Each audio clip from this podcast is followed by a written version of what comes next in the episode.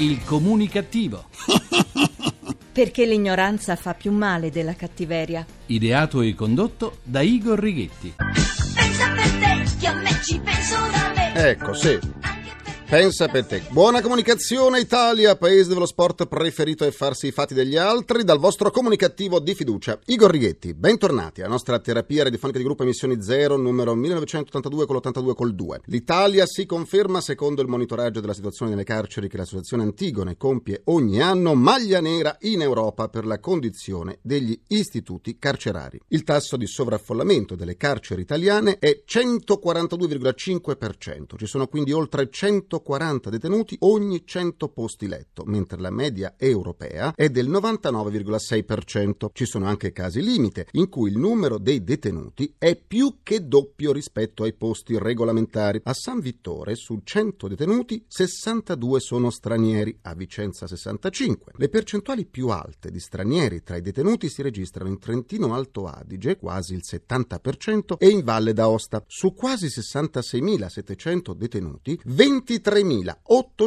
sono stranieri, rappresentano il trentacinque virgola sei percento dei reclusi. Eppure, nonostante il sovraffollamento carcerario, spesso i detenuti preferiscono restare in galera che svolgere servizi sociali. Patrizia Reggiani, per esempio, condannata a ventisei anni con l'accusa di essere stata la mandante dell'omicidio dell'ex marito Maurizio Gucci, ha giustificato ai magistrati di sorveglianza di Milano la scelta di non godere della semilibertà, beneficio a cui avrebbe avuto diritto, che però prevede lo svolgimento di un'attività lavorativa. La signora, finita in carcere nel millenovecentonovantasette, ha detto di non aver mai lavorato in vita sua. Sì. In questi giorni ha preferito restare in prigione anche Pietro Maso, che nel millenovecentonovantuno, a venti anni, uccise i genitori nel Veronese. Continuerà a lavorare di giorno e fa ritorno la sera in carcere fino alla fine pena, che è prevista intorno a maggio. Maso ha rinunciato, senza spiegarne il motivo, alla richiesta di affidamento in prova ai servizi sociali che inizialmente lui stesso aveva presentato. Oh, oh sì. Patrizia Reggiani e Pietro Maso sono soltanto due dei nomi noti a livello mediatico che preferiscono il carcere in barba al sovraffollamento degli istituti penitenziari italiani. A quanto pare per loro la cella corrisponde a una suite di un grand hotel. Ministro Severino. Ministro Severino li prenda come testimonial della prossima campagna di comunicazione delle carceri italiane. Non perda questa occasione. Forse però Reggiani e Maso non hanno tutti i torti a non voler lasciare le loro rispettive prigioni. Entrambi in TV, alla radio e sui giornali vedono, leggono e ascoltano tutto quello che accade a noi che viviamo all'esterno, e forse si sentono più sicuri, protetti e sereni all'interno delle mura di un carcere. Posso restare qui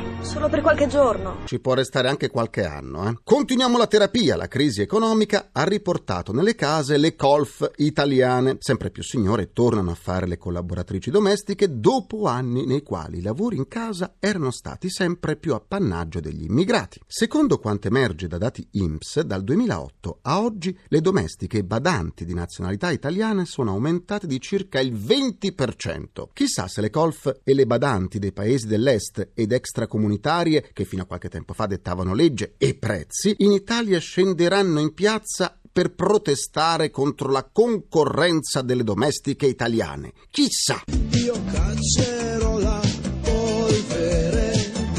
Ecco, cacciamo un po' di polvere, sì. Andiamo avanti con la terapia. A costo di attirarmi le ire dei superstiziosi, non posso trattenermi nell'osservare che manca meno di un mese al ventuno dicembre, data fissata per la fine del mondo.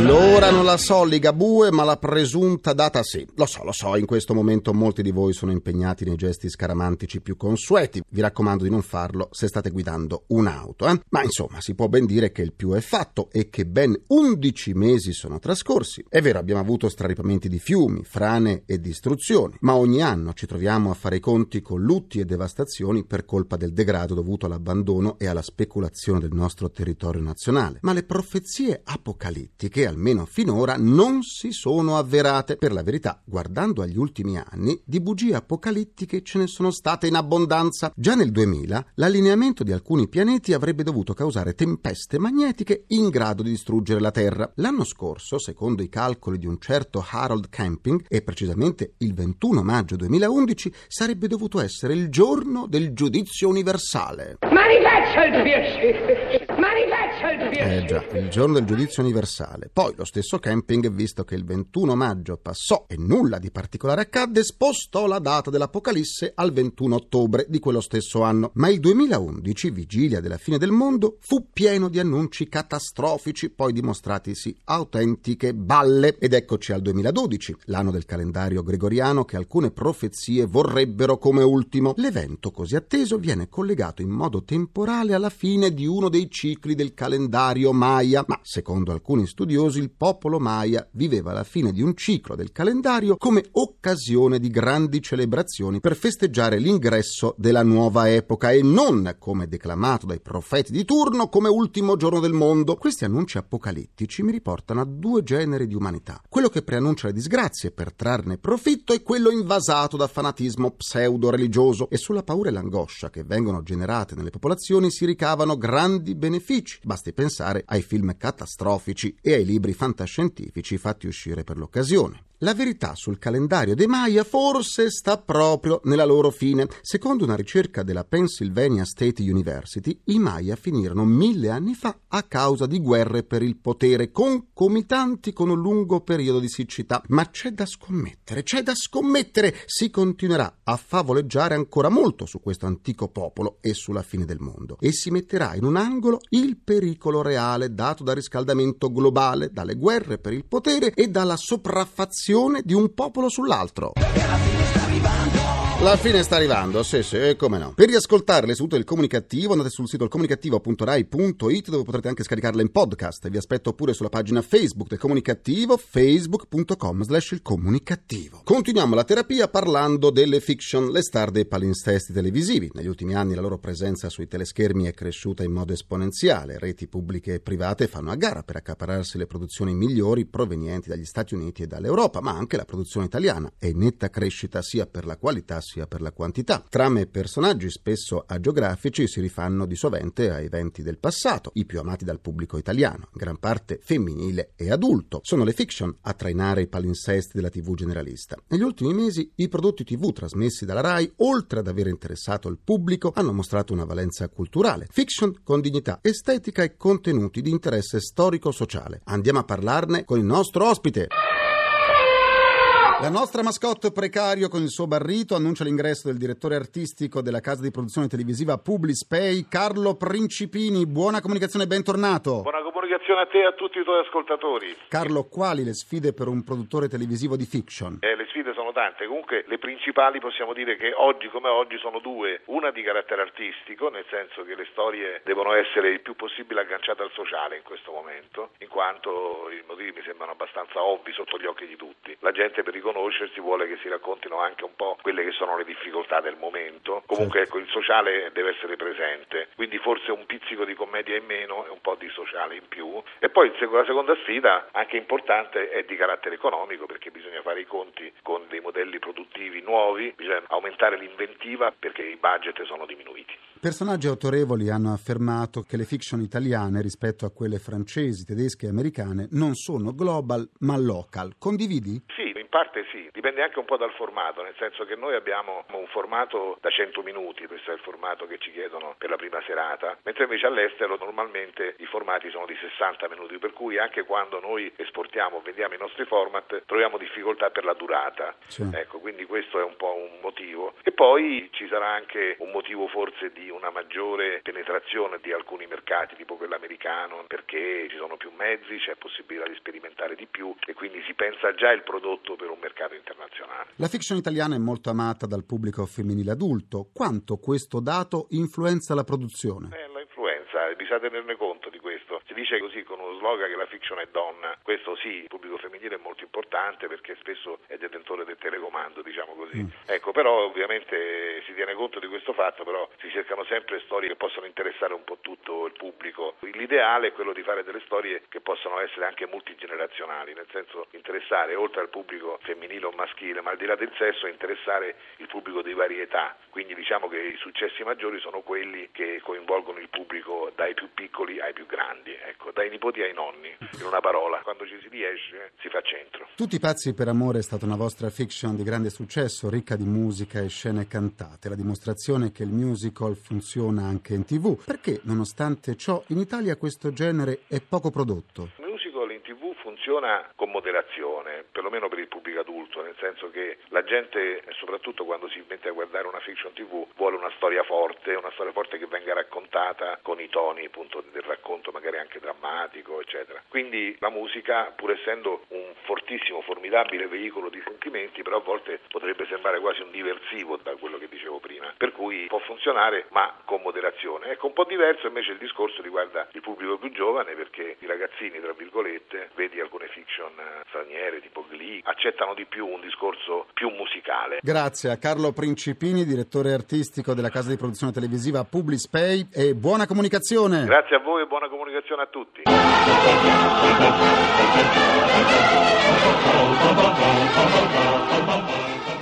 Cambiamo argomento. Dicembre è uno dei mesi dell'anno amato e odiato allo stesso tempo. Il Natale è senz'altro la parte dolce dell'ultimo mese dell'anno, ma le tante scadenze fiscali ne fanno un periodo fonte di preoccupazione. Andiamo a fare chiarezza sulle novità dal mondo fiscale con il tributarista Gianluca Timpone. Buona comunicazione e bentornato. Buona comunicazione a tutti. Tra le tante scadenze in questi giorni circa duecentomila pensionati dovranno cominciare a restituire la quattordicesima mensilità che hanno percepito nel duemilanove. Che cosa è accaduto, Timpone? È accaduto che molti pensionati, pensando di, appunto di rientrare nell'ambito di quei requisiti che consentivano di poter percepire la quattordicesima, ossia pensavano di avere un reddito inferiore agli ottomilacinquecentoquattro euro, nel momento in cui ne hanno fatto richiesta, molto probabilmente l'INPS ha corrisposto loro questo assegno pensionistico. A distanza di qualche anno, ossia quando l'Agenzia delle Entrate ha messo a disposizione da parte dell'INPS i redditi dei singoli pensionati, è venuto fuori che effettivamente circa duecentomila pensionati avevano superato la soglia minima, ossia gli ottomilacinquecentoquattro euro, che non consentiva loro di poter beneficiare della quattordicesima. Per quanto riguarda l'anno in corso, bisogna dire che i pensionati, per poter usufruire e beneficiare della quattordicesima, non dovranno superare la soglia di novemilatrecentosettanta euro. Chiaramente trattasi esclusivamente di pensionati aventi un'età maggiore dei sessantaquattro anni di età. Si è parlato tanto in questi anni delle ipoteche imposte da Equitalia per riscuotere tasse o multe dai cittadini. In questi giorni la stessa Equitalia sta provvedendo alla cancellazione di alcune di queste ipoteche. Chi sarà coinvolto da questi provvedimenti? Tutti quei contribuenti che negli anni addietro si sono visti scrivere un'ipoteca per imposte, tasse probabilmente non pagate, già iscritte a ruolo, aventi un importo inferiore ai duemila euro. Questo avviene perché da un po' di tempo a questa parte vi è un'apposita normativa che ha stabilito che tutti quei soggetti che hanno un debito e quindi hanno delle cartelle emesse da parte dell'Equitalia inferiore agli ottomila euro non possono essere beneficiari e quindi non possono essere destinatari di alcun tipo di iscrizione ipotecaria. In passato, in maniera scriteriata, per poter recuperare appunto le imposte non pagate, Equitalia provvedeva ad attuare una serie di azioni e tra queste quella che sovente veniva posta in essere era appunto l'iscrizione dell'ipoteca sugli immobili da parte dei contribuenti. Grazie al tributarista Gianluca Timpone e buona comunicazione. Buona comunicazione a tutti. Perché io penso che è necessario fare qualcosa per le casse dell'erario e voglio dire ai ragazzi e alle ragazze, bisogna pagare le tasse. Si tiene la barca. Concludo anche questa seduta con il mio pensiero comunicativo. In un incontro alla Camera di Commercio di Dubai, il premier Mario Monti ha affermato che con il suo governo sono riusciti a evitare un totale disastro, aggiungendo inoltre che negli ultimi dodici mesi dovevano spegnere l'incendio della casa. In effetti l'incendio è stato spento, ma ora come faranno gli italiani a vivere in una casa bruciacchiata? Già, ringrazio i miei implacabili complici Vittorio Lapi, Valter Righetti, Caro Pagliai e Massimo Curti. Un ringraziamento a Francesco Arcuri. Alla console, alla console, alla console tra gli immancabili Folletti! Folletti, falsi folletti, c'è Antonello Piergentili. La terapia quotidiana del comunicativo tornerà domani, sempre alle quattordici e quarantaquattro, minuti primi, secondi a nessuno. Buona comunicazione e buon proseguimento dal vostro portatore strano di comunicativeria, Igor Righetti. Grazie, a domani, linea al G R uno. Il comunicativo. Perché l'ignoranza fa più male della cattiveria. Ideato e condotto da Igor Righetti.